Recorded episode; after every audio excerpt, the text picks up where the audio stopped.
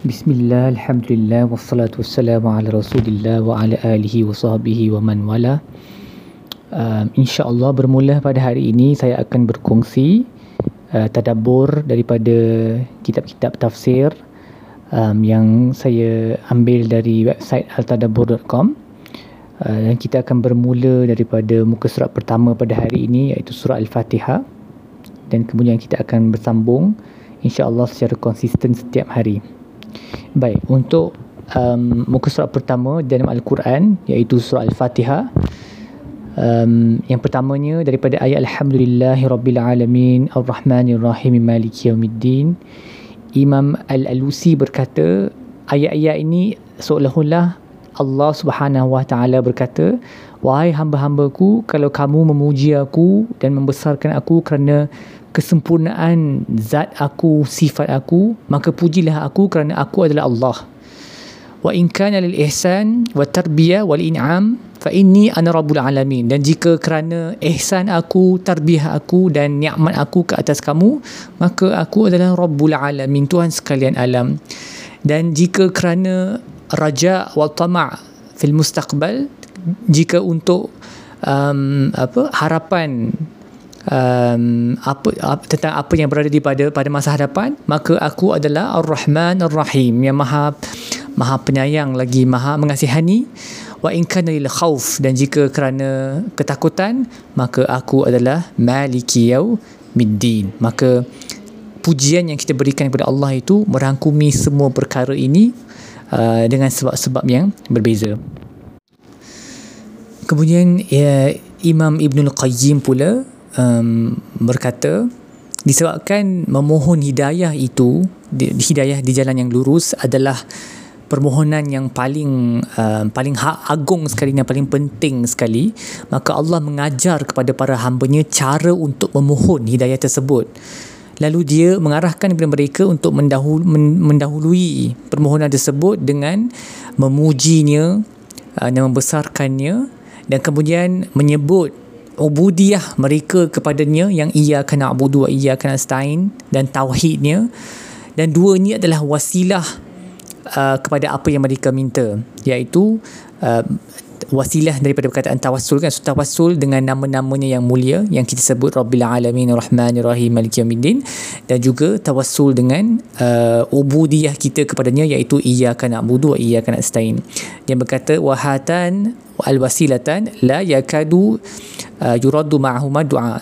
Tidaklah tertolak doa jika kedua hampir sahaja tidak tertolak doa dengan apabila um, apabila kita memohon doa tu kita menggunakan dua wasilah ini iaitu bertawassul dengan nama-nama Allah yang Maha Mulia dan bertawassul dengan uh, ubudiyah kita kehambaan kita kepadanya. Seterusnya um, poin tadabbur yang seterusnya Imam As-Sa'adi berkata disebut memohon uh, bantuan daripada Allah selepas beribadat kepadanya dalam ayat iyyaka na'budu wa iyyaka nasta'in walaupun memohon bantuan itu iaitu berdoa memohon bantuan itu memang sudah pun termasuk di dalam beribadat. Tetapi ia dikhususkan selepas menyebut ibadat kerana para hamba memang berhajat kepada permohonan Allah dalam melakukan ibadat dan tidak dapatlah mereka melakukan semua ibadat melainkan dengan bantuan daripada Allah. Jika Allah tidak membantu kita untuk melakukan ibadat, maka ia tidak akan terhasil dan tidaklah dapat hamba itu memenuhi um, apa yang Allah perintahkan dan menjauhi daripada segala larangannya. Sebab itulah uh, memohon um, uh, bantuan itu disebut, disebut secara khusus selepas kita menyebut ia kena budu, kita sebut ia kena stain walaupun ia kena stain itu memang pun sudah termasuk dalam na'budu beribadat kepada Allah. Kemudian Imam Al-Biqai pula menyebut um, bentuk perkataan dalam iyyaka na'budu dengan nun jamak, nun plural tu uh, memberi isyarat bahawa salat sepatutnya di, dilakukan dalam um, dalam bentuk jemaah dan ia terbina di atas komuniti lah khususnya bagi um, khususnya bagi para lelaki solat memang sepatutnya dilakukan secara berjemaah dan ia adalah asas kepada kehidupan bermasyarakat. Seterusnya Imam Ibn Taymiyah Syekhul Islam Ibn Taymiyah ber, uh, memberi satu poin yang menarik. Beliau berkata uh, al-haja ila al-huda a'zamu min al-haja ila an-nasr wa rizq. Hajat kepada hidayah itu lebih besar daripada hajat kepada bantuan dan rezeki. Bal la nisbatan bainahuma sebenarnya tiada tak boleh dibandingkan pun uh, permohonan hajat terhadap um, hidayah itu tidak boleh dibandingkan pun dengan hajat terhadap rezeki.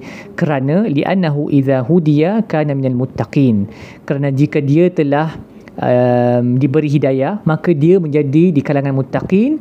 Dan jika dia sudah pun menjadi di kalangan muttaqin maka Allah berkata wa may yattaqillaha yaj'al lahu makhraja wa yarzuqhu min haitsu la yahtasib Syekhul Islam memetik uh, ayat-ayat daripada surah At-Talaq yang kita selalu sebut sebagai ayat seribu dinar di mana Allah berkata siapa yang bertakwa kepada Allah maka Allah akan menjadikannya Uh, jalan-jalan keluar dan akan memberi rezeki dengan cara yang dia tidak sangka.